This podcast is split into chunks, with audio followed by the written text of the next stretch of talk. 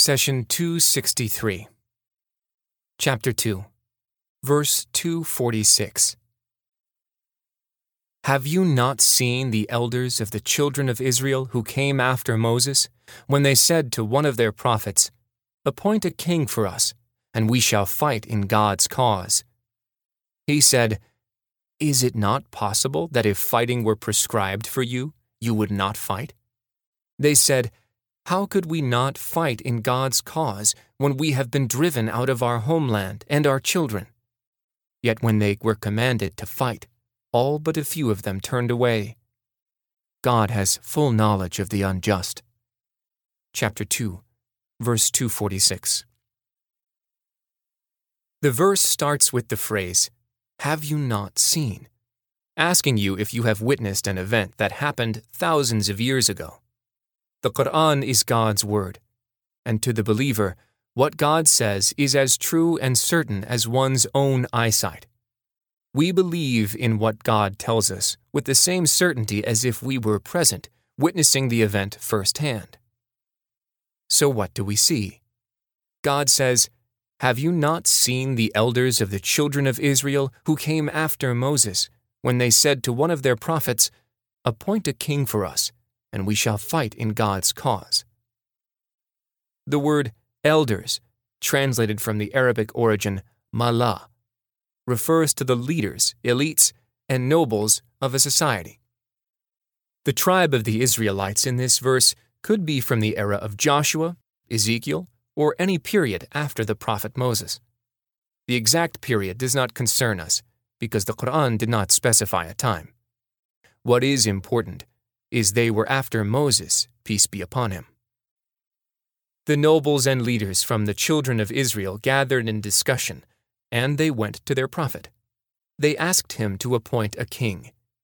We understand the presence of a prophet and the absence of a king. What is the significance? We answer that prophets at that time played the role of advising and monitoring, but the prophet did not lead projects or initiate actions. That was left to kings. The wisdom behind separating the two matters is that the person who leads projects and takes action often becomes a target for disputes and hatred. Had the prophet been in charge, then the failure of one project would have been blamed on God. That, in turn, would negatively affect people's perception of faith and the prophet. By having a king, such matters and disputes are handled differently. Therefore, the elders of the Israelites asked their prophet to appoint a king who would deal with such issues. In this manner, the prophet would remain the moral compass to which the tribe turns. Let's consider the situation of this tribe. Their elders gathered, saw a clear need to fight, and decided to ask their prophet to appoint a king to lead them into war. They have been driven out of their town. Some families were separated from their loved ones, they were humiliated by losing their homes and children to the enemy. Despite these dire reasons, the prophet was worried.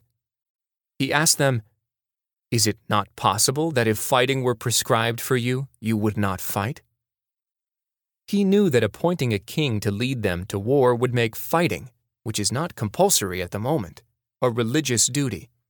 And when God makes fighting obligatory, you might lose your nerve and fail to obey his command and thus fall in sin?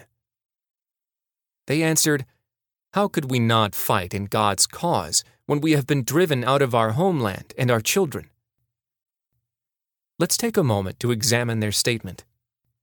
While they claimed to want to fight in God's cause, the real reason behind their decision was worldly and material. They wanted to fight because they were driven from their homes and their children. They only considered fighting when they were personally going through a hard time. It was not for God's sake. However, since they sought God as their refuge, He accepted their request and considered their fight in His path. The verse continues Yet when they were commanded to fight, all but a few of them turned away. The critical point to remember is that the elders and nobles of the tribe asked to fight and requested a leader to take them to battle. They studied the matter and came up with the solution Even when their prophet questioned them, they insisted, How could we not fight in God's cause when we have been driven out of our homeland and our children? Allah only made fighting obligatory upon them based on their request. It was not imposed haphazardly. Sadly, their prophet was proven right when he predicted their true willingness to fight. Most of them changed their minds, but not all. There were a few who obeyed the mandate of their Lord to fight. Here, we should address an important issue. When it comes to life's tough struggles, the majority of people will often turn away from confrontation. But you should not say, We are only a few, we don't stand a chance. Because true results are not attained through numbers, they are attained through God's support. You may be up against overwhelming odds, but if you have the grace and support of your Lord on your side, the odds do not matter. In the verse under study, God says, Yet when they were commanded to fight, all but a few of them turned away. The expression, all but a few of them, was mentioned for a reason. God says in the 249th verse of The Cow, Many a times has a group of a few defeated a much bigger group by God's command. God is with the steadfast.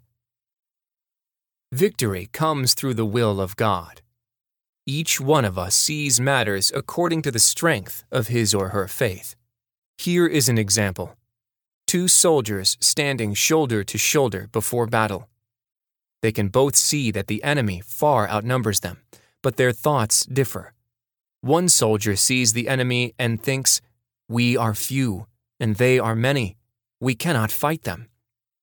The other soldier sees the enemy and thinks, Unlike our enemy, we are fighting for the truth. God is with us. God says, When they had crossed it, and those who believed with him, they said, We have no strength to combat Goliath and his forces today. But those who believed they have to face their Lord said, Many a time has a small band defeated a large horde by the will of God. God is with those who are patient. Chapter 2, verse 249. The verse ends with, Yet when they were commanded to fight, all but a few of them turned away. God has full knowledge of the unjust. Take note that God described those who disobeyed him as unjust. Injustice, in its purest form, is to transfer a right to someone other than its owner. The Israelites who turned away from fighting were unjust on three levels. First, by not fighting for their homes and their children, they gave up their rightful ownership to their enemies. They were unjust towards their families and property. Second, they were unjust towards their fellow fighters, as they robbed them of the morale of a strong army. Lastly, and most importantly, they were unjust toward themselves. Why, you may ask? Because by disobeying God's command, they earned themselves the punishment of hellfire and robbed themselves of the rewards of paradise. The Prophet, peace be upon him, said, Convey my teachings to the people, even if it is only a single verse. Please take a moment to subscribe and to share with your family and friends. Visit us at www.qurangarden.com.